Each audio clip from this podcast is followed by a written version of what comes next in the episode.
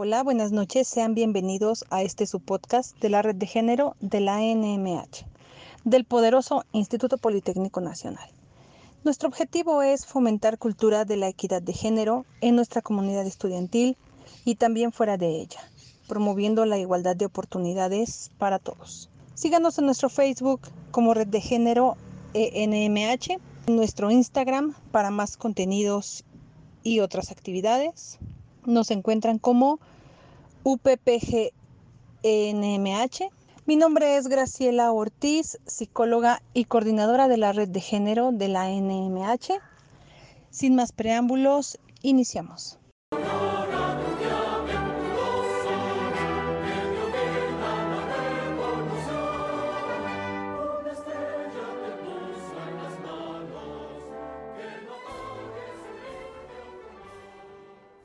Es un gusto estar nuevamente con ustedes. Mi nombre es Graciela Ortiz, coordinadora de la red de género de la Escuela Nacional de Medicina y Homeopatía. En esta emisión número 6 de nuestro podcast, tengo el agrado de presentar a la doctora Desiree García López, quien nos va a dar una conversación sobre un tema fuerte, un tema delicado, que es el impacto social de una denuncia. Doctora Desiree, bienvenida. Le agradezco mucho su presencia, que pueda participar con nosotros en esta charla y con un tema tan interesante. Hola, ¿Cómo están, querida audiencia? Buenos días, tardes, noches, a la hora que nos estén escuchando. Es un gusto dirigirme a ustedes y un gusto estar aquí compartiendo espacio con la psicóloga Ortiz Nava. Es un verdadero gusto.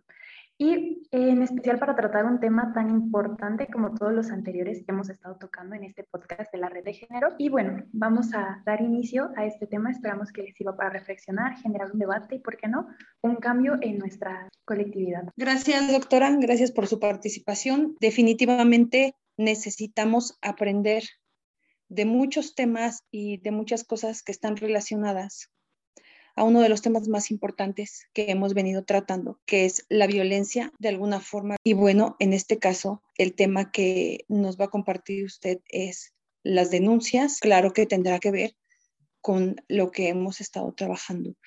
Doctora, eh, para iniciar en, en la apertura al contexto, ¿qué es una denuncia? Bueno, para iniciar podemos decir que en México, a diferencia de en otros países, el concepto y connotación de denuncia es muy diferente. Aquí en México se le conoce como la voluntaria participación en conocimiento que se efectúa ante un instituto jurídico. Estamos hablando esto en conceptos muy, muy detallados de la materia legal. Pero para ponerlo más coloquial, vamos a decir que es cuando nosotros acudimos de manera voluntaria a presentar una queja en espera de una resolución a un tribunal, que puede ser a nivel local y obviamente si no nos gusta esa respuesta podemos irnos a otros niveles federales y seguir escalando hasta tercera instancia. Me parece que escuchar la palabra denuncia nos lleva a, pensar en oficinas tiempo de espera, trabajo lento, algo de burocracia. De manera más detallada, doctora, ¿en qué consiste presentar una denuncia en la actualidad? En la actualidad eh, estamos considerando que presentar una denuncia y cualquier papeleo que queramos presentar ya una burocracia. Esto es porque las denuncias pueden ser en comunicación oral o escrita y ambos procesos van a tardar bastante tiempo que puede denotar hasta meses y esto no nos garantiza una respuesta de parte de la Fiscalía en algunas ocasiones. De hecho, muy importante señalar que en México no existe un número tan amplio de denuncias porque el proceso es demasiado largo y agotador y la mayor, mayor parte de las ocasiones las víctimas deciden frenar este proceso porque no ven un avance, un esclarecimiento en su caso. Eh, son horas y horas, es estar acudiendo diariamente de la parte de la víctima o de la persona denunciante, estar acudiendo a la fiscalía. Y esto implica repetir una y otra vez el motivo de por qué estamos ahí. Es estar, en el caso de las víctimas, volviendo a repetir el suceso que están yendo a denunciar y que puede generar, revivir un trauma múltiples ocasiones. Y esto también influye en la parte en la que ellos deciden dejar este proceso. Es un proceso cansado, costoso también, porque pues necesitamos un abogado y alguien que nos esté respaldando y cuidando que nuestra denuncia proceda. Es un gasto económico, psicológico y mental. en el grado de, y físico incluso, en el grado de que tenemos que enfocar la mayor parte de las energías en estar acudiendo a las instancias para una resolución que en ocasiones nunca se nos va a dar, porque no procede por diferentes aspectos. Usted lo mencionaba, suena burocracia, a mucho papeleo, a mucho trámite, y en efecto lo es. En México el proceso de llevar una denuncia abarca diferentes puntos. Para empezar, tenemos que llegar y presentarnos, explicar el motivo, y si consideran que procede como una denuncia real, vamos a llegar a la parte de peritaje. Pasa cierto número de horas, ya no es permitido. O sea, en México, tristemente en México, es necesario que haya un daño físico agravado hacia la parte que va a denunciar. De lo contrario, no procede. Y estos golpes, heridas o demás pruebas tienen que ser en un corto periodo de tiempo en el que se vea todavía fresco. De lo contrario, te van a decir, no, en México funciona así. Si no vienes medio muerto, no vienes medio golpeado o con un daño mayor, no podemos proceder con tu denuncia. Te podemos levantar una hojita que queda como antecedente, pero no te podemos levantar la denuncia completa porque no hay un daño real. Y aunque el daño real puede ser más psicológico, no va a existir un fundamento para que de manera legal se pueda proceder. Ahora que comenta eh, esta parte, doctora, eh, a la clínica, eh, en mi experiencia psicológica, tuve un caso en donde una menor de seis años fue mm, de cierta manera eh, violentada y la niña se lo comentó a su papá de manera eh, secreta. El papá decidió acudir a la fiscalía y le dijeron que no había ningún agravante, necesitaba llevar marcas físicas y que fueran recientes para que el médico legal pudiera eh, como sustentar en algún documento que estaba sufriendo de violencia y solo así poder abrir una carpeta de investigación. A mí se me hizo un poco complicado porque pues creo que eh, dentro de la salud eh, mental y más con los niños, yo hubiera podido pensar que el papá actuó a tiempo antes de que llegara a algo más grave, eh, pues no sé, el maltrato o alguna situación que pueda vivir, pues una menor de seis años que está viviendo con, una persona extraña, ¿no? En, en, recién tiempo. Pero resulta que sí es así, doctora. De hecho, así tristemente ocurre en nuestro sistema mexicano es muy triste en el que la salud mental del paciente y en general también en el sistema de salud aún está muy estigmatizado. Consideramos que la salud mental, cómo repercute en diferentes acciones, situaciones y vivencias cotidianas, no nos afectan realmente. Creemos que solamente la salud es física, que los daños solamente pueden ser físicos y solamente si son físicos agravados se considera un daño hacia la persona. Y estamos hablando de que eh, en experiencia te piden que vayas eh, ya con algún, algún golpe marcado, no un simple moretón, un hematoma común, no, estamos hablando de un golpe cerrado, un golpe con una contusión muy grande en el que tú tengas una herida ya sea por un arma blanca o que en su momento, me lo llegaron a mencionar, estés en una bolsa, en ese momento procede tu carpeta. Mientras tanto, tu denuncia no cuenta como tal porque tú estás aparentemente bien. Físicamente no tienes ningún daño ni ninguna repercusión, pero nadie considera esta parte mental, que debería ser fundamental. Estamos, en el caso que nos comenta, estamos hablando de un pequeño, una personita que está en su desarrollo y no sabemos en qué profundidad puede quedar marcado esto en su desarrollo. No sabemos si va a desarrollar eh, algún trastorno postraumático, si va a tener a asustarse con alguna figura materna, si lo queremos ver así, no conocemos hasta qué profundidad va a afectar, porque consideramos que como no le pasó nada físicamente, está bien, está entero, no tiene por qué haber una queja. Y al contrario, tendríamos que fijarnos aún más en el daño mental que puede generar o que se obtiene de cualquiera de las situaciones. Cuando sí proceden las denuncias, ¿qué papel juega la víctima en todo este proceso? ¿Qué, ¿Qué sucede? ¿Cómo es su curso o su andar en un proceso de denuncia? Para empezar, podríamos mencionar que es revictimizante y con esto hago hincapié en la parte en la que en todo el proceso, y si antes de eso te abriste con algún miembro de la familia, alguna persona conocida de tu círculo de apoyo y de confianza, estamos hablando de que tuviste que volverlo a contar, tuviste que revivirlo, sentir toda esa ola de emociones, sensaciones, sentimientos de nuevo. Aquí entramos de nuevo con la parte psicológica. La mayor parte de las víctimas en todo este proceso sufre un gran daño en su percepción, en su autoestima, porque en ocasiones, aunque se animen a denunciar, las personas, la sociedad las marca como que fue su culpa, cuando realmente solamente estuvieron en la situación que tristemente les tocó vivir en el momento que les tocó vivir y que los llevó a esto. Entonces, aparte de la revictimización, hay un daño profundo a la autoestima de las personas, daño que nos puede desencadenar una depresión, un trastorno alimenticio, un trastorno psicológico y, por qué no hablarlo, un suicidio. La presión que ejerce la sociedad ante las víctimas es tremendamente impactante. Estamos hablando de que la mayor parte de las personas va a tener un escrutinio en tu vida privada, va a tener considerar que tiene el derecho de opinar respecto a tus acciones antes, durante y después de la denuncia.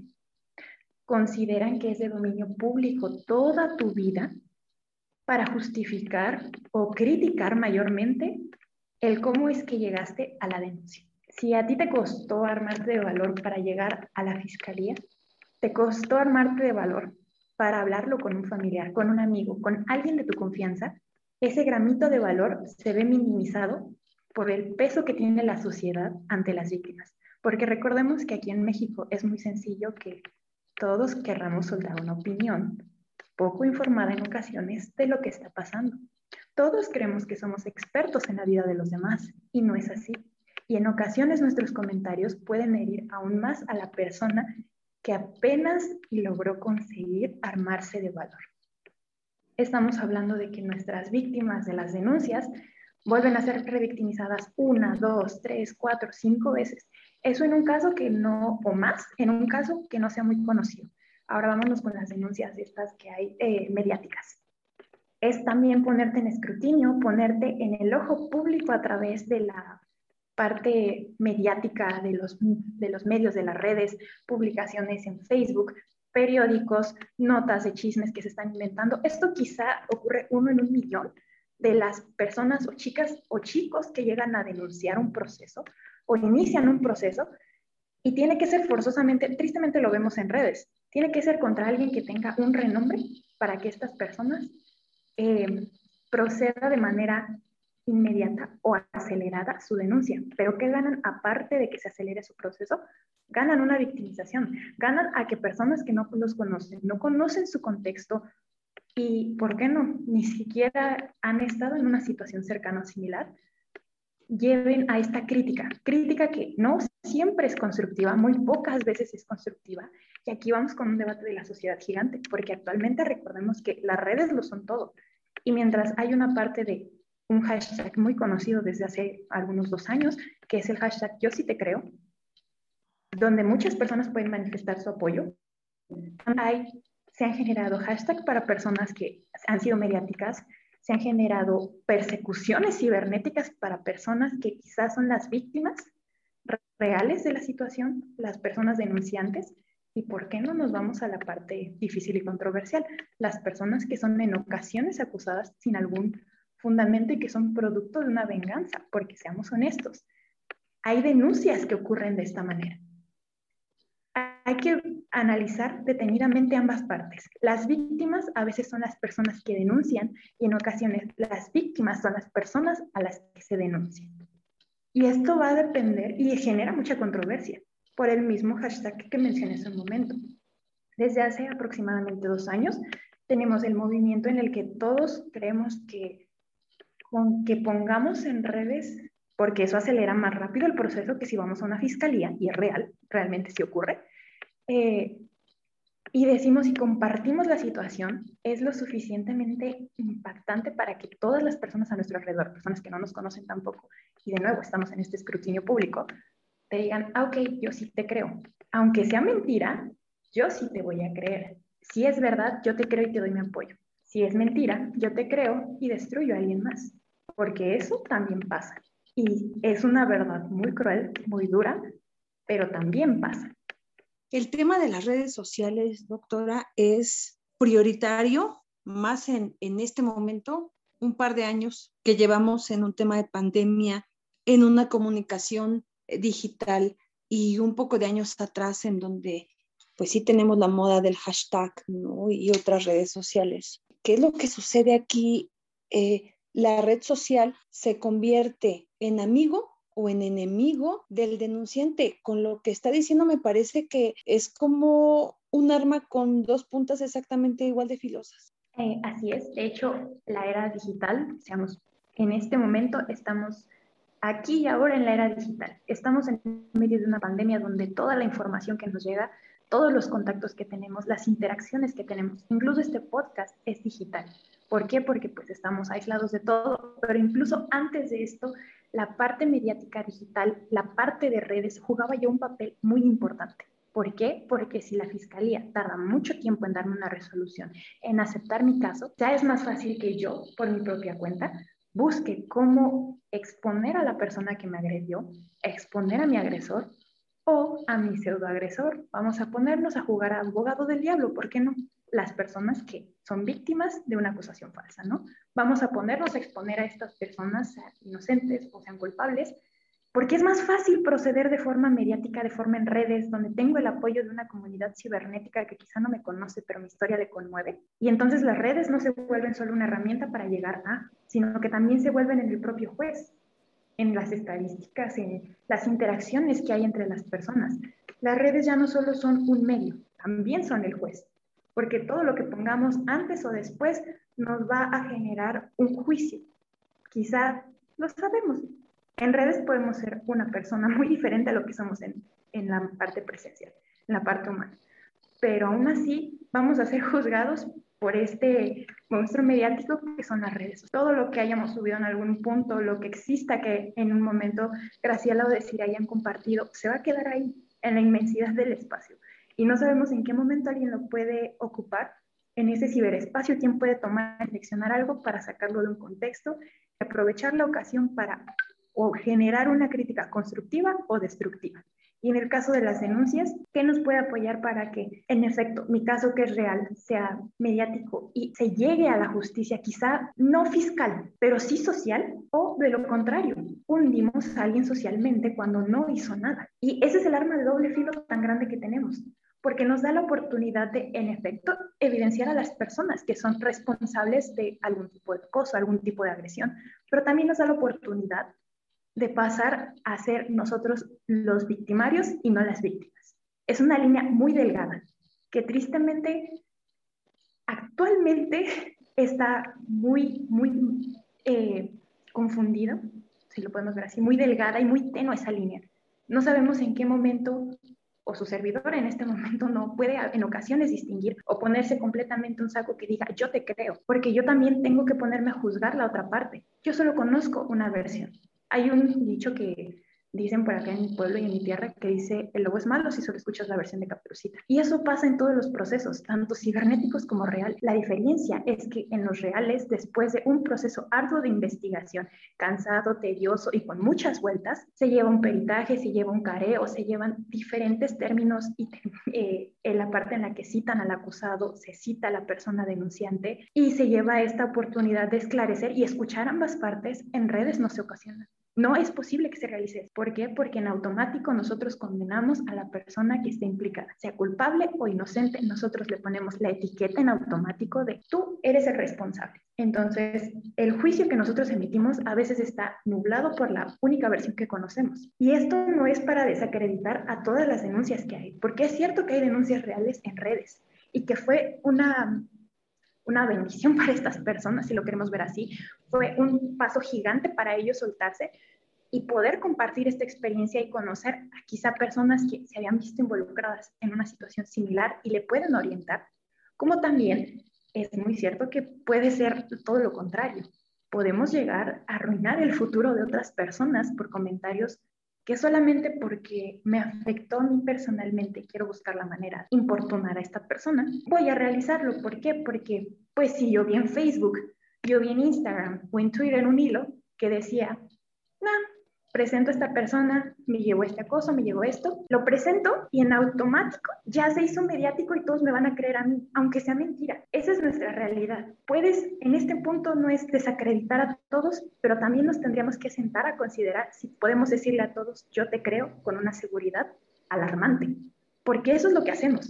Yo te creo, no te conozco, pero te creo y te envío mi, mi, mi fuerza y apóyate en ella. Cuando realmente no sabemos si es real o es mentira. Repito, no es un comentario para desacreditar a las personas que se arman de valor para contar sus experiencias, pero sí me gustaría que fuera una señalización para las personas que lo hacen con el fin de importunar a otros por motivos personales. Porque no sabemos hasta dónde puede escalar esto. No sabemos si las víctimas consiguen su objetivo, su cometido y tienen una justicia o si nosotros, por una presión, mandamos a alguien más a tener un futuro incierto porque ya lo sabemos, en un futuro y actualmente las redes incluso son investigadas para darnos una visa, un empleo, un papel oficial de otro país. Entonces, hay que ser realistas en el impacto que tenemos en las redes. Las redes, repito, ya no son una herramienta, son también parte de este sistema de juzgar. Una situación preocupante que me hace evocar situaciones, pudimos llegar a ver en los colectivos estudiantiles, pero creo que el impacto de las redes sociales puede ser muy beneficioso para víctimas reales y muy perjudicial para víctimas acusadas por alguna intención personal en donde no se cometió un delito. Y bueno, aquí en, todas las charlas que hemos tenido, hacemos siempre una referencia a que no queremos revictimizar a nadie, no estamos eh, polarizando, sino eh, la defensa de los géneros eh, totales en donde haya eh, pues un equilibrio en todo esto. Y recuerdo cuando hicieron las denuncias en la actividad de los tendederos, llegaron a publicar y eso yo lo pude ver y recibí eh, pues solicitud de algunos afectados a una orientación psicológica porque estaban en muy mal estado. Publicaron sus fotografías, publicaron conversaciones privadas.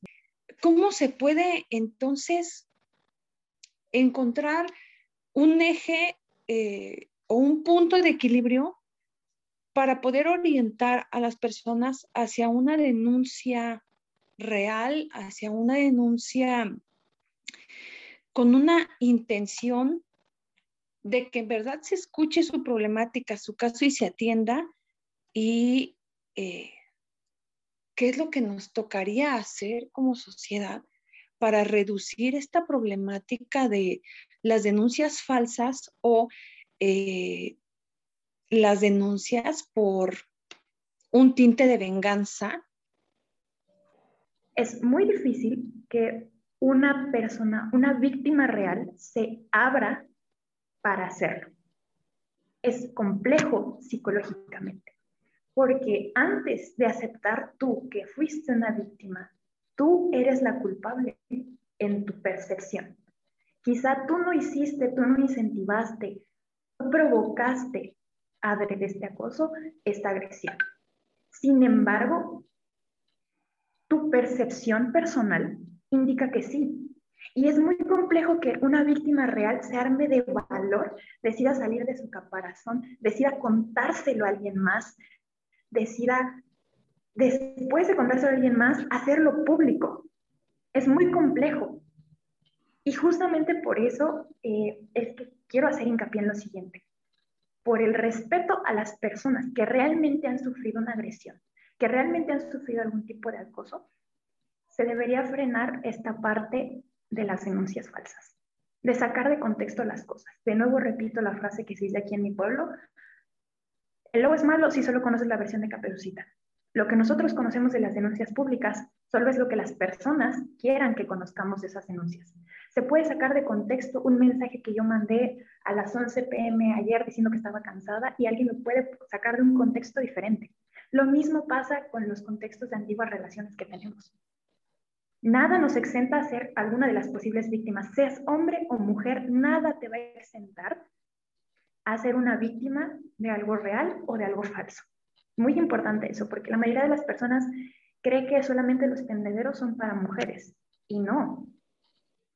No es así, es para que tú te expreses y externes cuál fue tu situación y repito, es muy respetable que lo hagas si eres una víctima real. Si no, sería bueno que te detuvieras a analizarlo, hacer una conciencia y una introspección, porque no sabes cómo vas a afectar a alguien solamente por una venganza, por decir o seguir quizá una mentira de tiempo atrás. Porque también llega a ocurrir que quizá por yo quedar bien con mis amigas, hable mal de un exnovio y ahorita que ya está de moda esto, eh, me no, no, no, ¿sabes qué? Súbelo tú. Y yo digo, no, pero mis amigas dicen, sí, lo voy a hacer por ti, porque eres mi amiga, me importas y yo lo voy a hacer.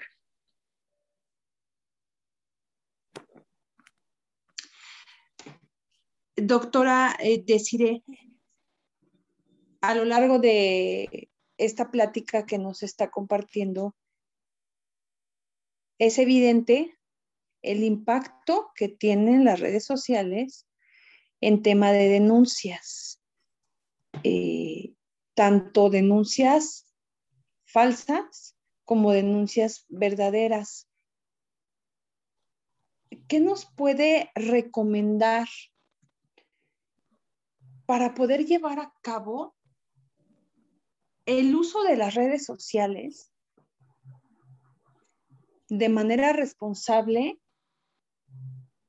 y concientizarnos a que se priorice y se permita el espacio para escuchar a personas que realmente están sufriendo alguna forma de delito y más en lo que respecta a temas de violencia.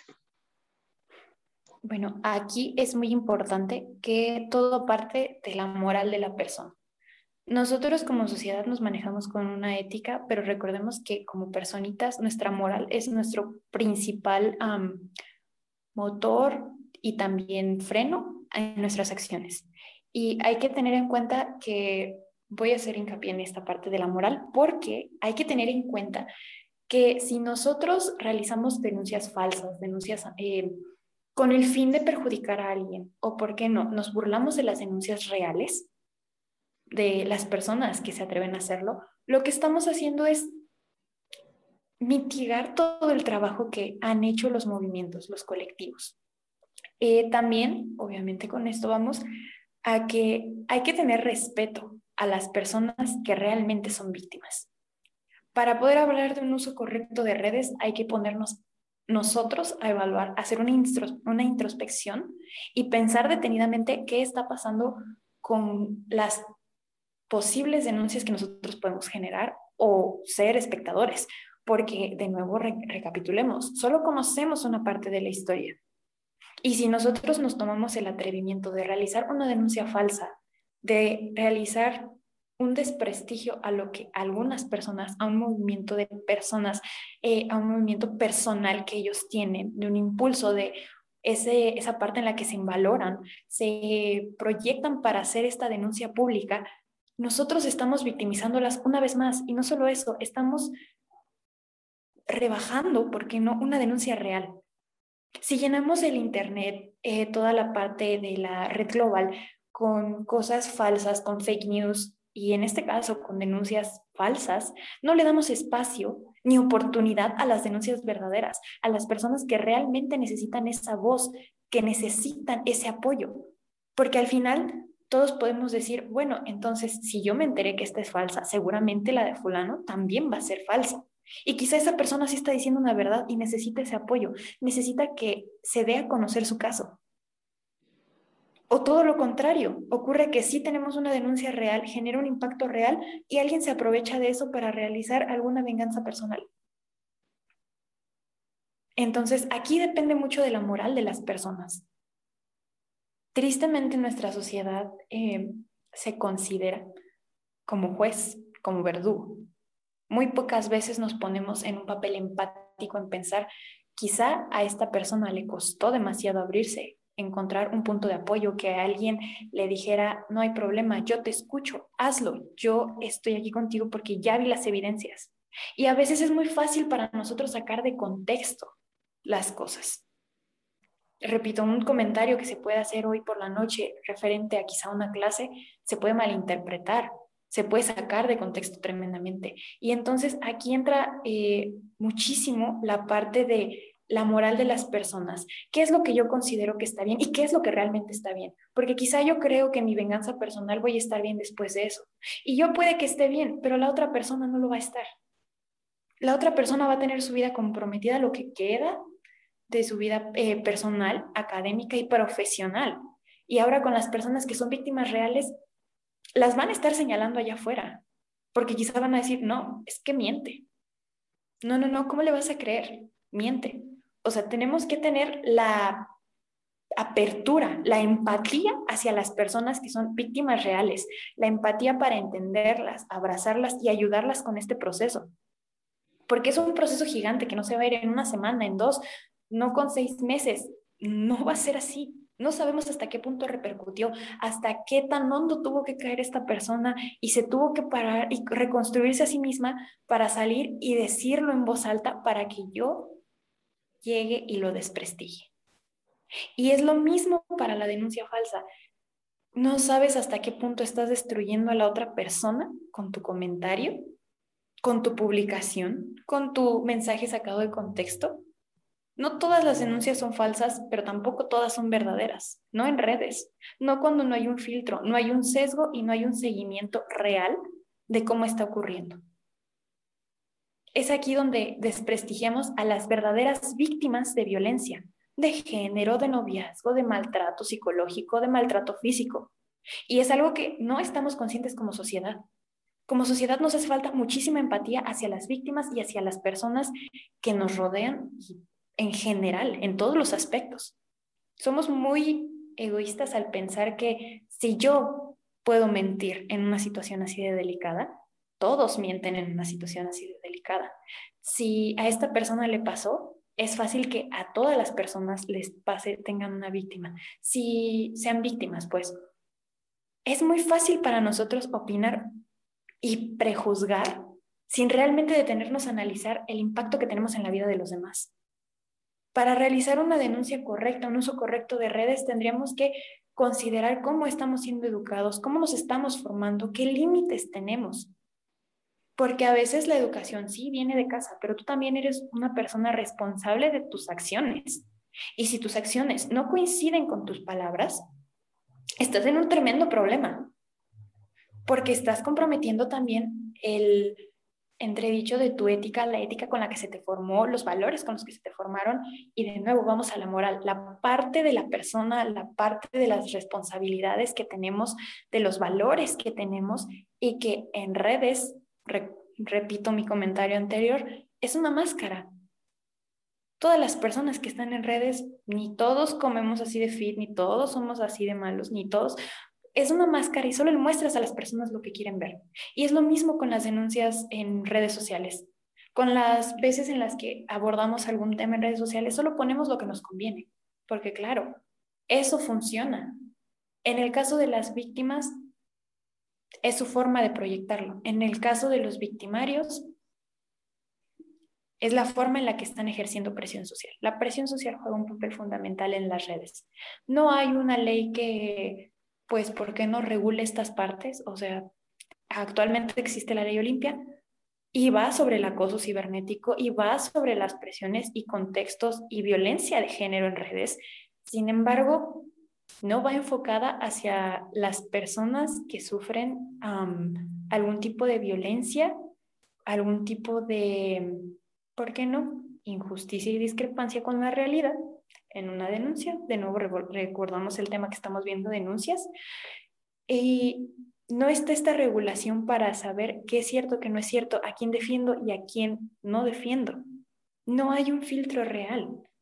La mayoría de las personas utilizan las redes sociales porque son rápidas, eficientes, en teoría, entre comillas, podemos decir que son eficientes para llegar a un público mediático. Sin embargo, si tienes este poder de llegar a las cosas, si tenemos, estamos en esta era digital donde podemos realizar un cambio y en lugar de realizar un cambio positivo, estamos perjudicando a los demás, realmente no tenemos ni siquiera una conciencia personal lo suficientemente capaz de discernir entre lo que es bueno y es malo, porque quizá estamos comprometiendo nuestros valores principales. Y puede sonar muy repetitivo esto, pero de nuevo es la invitación y el hincapié y de nuevo aclarar, no es desprestigiar a las denuncias, sino hacer una conciencia real de lo que está pasando, de lo que estamos generando, porque somos jueces, somos jurados, somos verdugo, pero no nos damos el tiempo de analizar las cosas con calma, de pensar si mi perspectiva es la correcta, de si mi perspectiva va a afectar la vida de alguien más. Eso no lo estamos haciendo. Si queremos dar un uso de las redes correcto, tendríamos que estar deteniéndonos a analizar desde el contenido más mínimo y básico que, compartamos, que generemos, que si las canciones, que si los memes, que si... Estamos hablando de que el uso de redes hasta ahora no está regulado y muy difícilmente va a ser regulado porque si se intenta regular, vamos a decir que es cortar la libertad de expresión. Y ahí nos estamos metiendo en otros temas más grandes. Realmente no hay una forma o un manual que diga, este es el uso correcto de las redes, este es el uso correcto para hacer una denuncia, porque hasta ahora no tenemos un sistema para hacerlo. Todos los sistemas que conocemos son burocráticos, son cansados, tediosos y generalmente hacen que las personas que realmente son víctimas desistan, porque al final es la pregunta o la respuesta, la pregunta y la respuesta que se hacen a sí mismos es, ¿vale la pena? ¿Me van a creer? ¿Va a cambiar algo? No lo va. Entonces hay que ser muy críticos y muy cuidadosos al momento de abordar temas tan delicados. De nuevo, no es desprestigiar a los movimientos, no es desprestigiar a las personas que denuncian, solamente es hacer un comentario de, por favor, si vas a realizar esto y no es real, piensa en las personas a las que les cuesta hacerlo las personas que realmente necesitan ser escuchadas merecen tener la oportunidad de hacerlo. ¿Y cómo lo podemos hacer? Si somos conscientes y somos responsables de nuestras acciones antes de hacerlas. Pensarlas, analizarlas y ver si realmente van a generar algo bueno o algo malo. Porque no sabemos hasta qué punto o en qué persona se va a detener nuestro impacto. Puede ser en el vecino, puede ser en mi primo que vio mi mensaje, puede ser en muchas personas. Entonces, realmente ser crítico, constructivo y de nuevo no es frenar un movimiento, no es decir, ya no le creas a nadie, es simplemente ser analítico, es pensar y ponerte de manera empática en las dos partes, porque repito, solamente conocemos una en la mayor parte de las denuncias cibernéticas, solamente conocemos una. Y tristemente el método que hay para conocer las dos partes es el método legal y ahí nos aventamos muchísimo proceso y la mayor parte de ocasiones ni siquiera es de dominio público. Entonces hay que tener mucha, hacer mucho hincapié en esto.